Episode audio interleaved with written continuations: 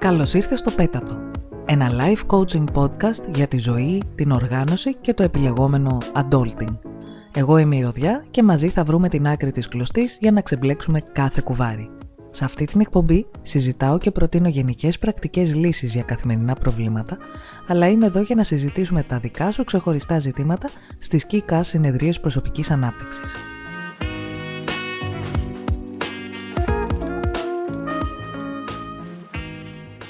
Η δουλειά δεν είναι οικογένεια. Είναι δουλειά. Αυτή είναι μια πρόταση με απλό συντακτικό και δομή, αλλά φορτωμένη με πολλά ανίποτα νοήματα. Ας κάνουμε λοιπόν μία προσπάθεια να φέρουμε κάποια από αυτά στην επιφάνεια.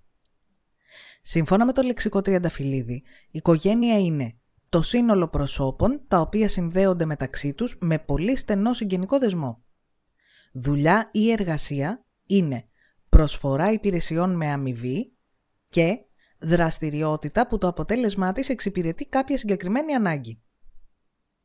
Εκτός από αυτήν την ξεκάθαρη διαφοροποίηση που μας χαρίζει το λεξικό, πρέπει να καταλάβουμε τι ακριβώς συμβαίνει όταν μια εταιρεία ή ένας εργοδότης αναφέρεται στο εργασιακό περιβάλλον που δημιουργεί ως οικογένεια και τι αντίκτυπο έχει στους εργαζόμενους.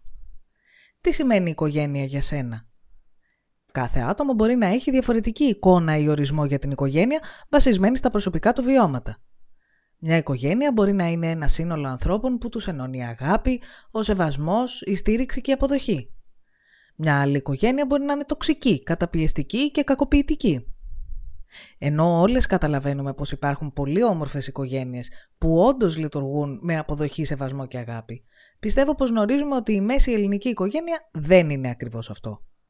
Πώς λοιπόν μαντεύεις σε ποια μορφή οικογένεια αναφέρεται ο εργοδότη σου και ποιο οικογενειακό μοντέλο αναπαραγάγεται μέσα στο εργασιακό περιβάλλον που έχει στήσει; Το πιο συνηθισμένο χαρακτηριστικό μιας μέσης οικογένειας είναι οι παραβιάσεις των ορίων.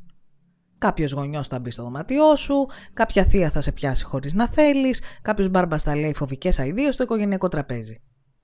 Σε ένα περιβάλλον εργασίας δεν υπάρχει τίποτα πιο σημαντικό από την οριοθέτηση.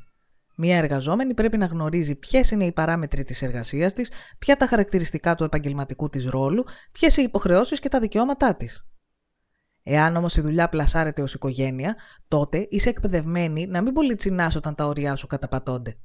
Καθυστερεί ο μισθός, εργάζεσαι περισσότερες ώρες χωρίς υπερωρία, υφίστασαι τοξικές συμπεριφορές. Όλα OK, okay, καταλαβαίνω, μια οικογένεια είμαστε, θα έχει και τέτοια.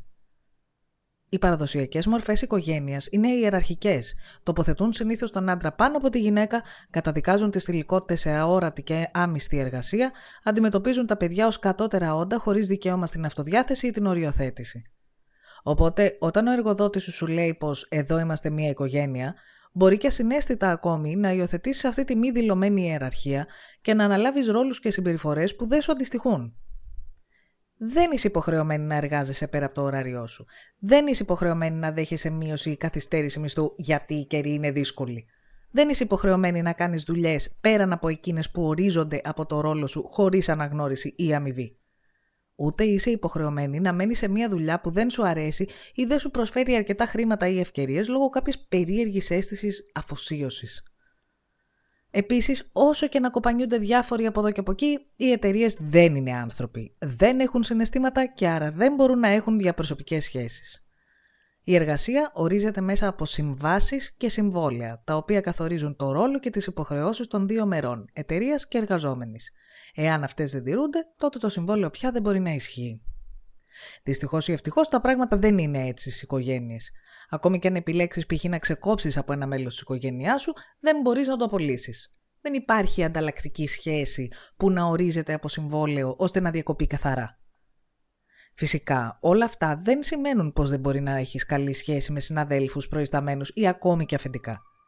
Μια εταιρεία που έχει στηθεί με ορθολογικό λειτουργικό τρόπο και που περιλαμβάνει άτομα με ήθος, ενσυναίσθηση και σεβασμό, μπορεί να είναι ένα εξαιρετικό περιβάλλον εργασίας, στο οποίο να μπορείς και εσύ να εργάζεσαι ανθρώπινα και ομαλά.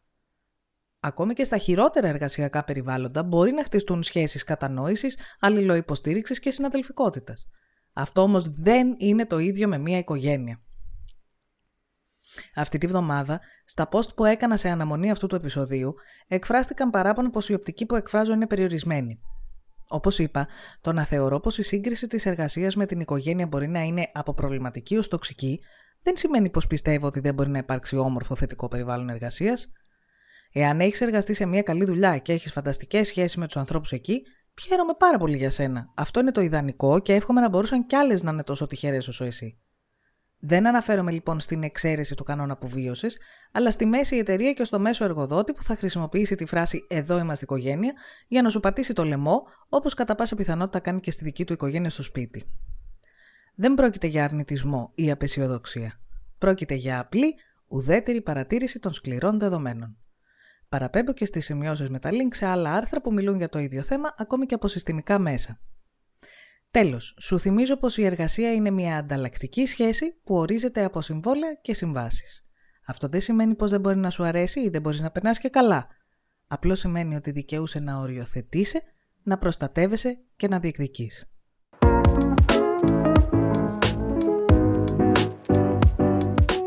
Ο χρόνος μας τελείωσε για σήμερα. Επικοινώνησε μαζί μου για κάθε απορία ή πρόταση. Για κοφούς followers, αλλά και για όσες φίλες προτιμούν να διαβάζουν την εκπομπή, πλήρες κείμενο για κάθε επεισόδιο υπάρχει στο site μου rodiavalcano.com. Μην ξεχάσεις να κάνεις follow και subscribe ή και να με κεράσεις έναν καφέ στο coffee. Ευχαριστώ που έφτασες ως το τέλος και θα τα ξαναπούμε στο επόμενο επεισόδιο.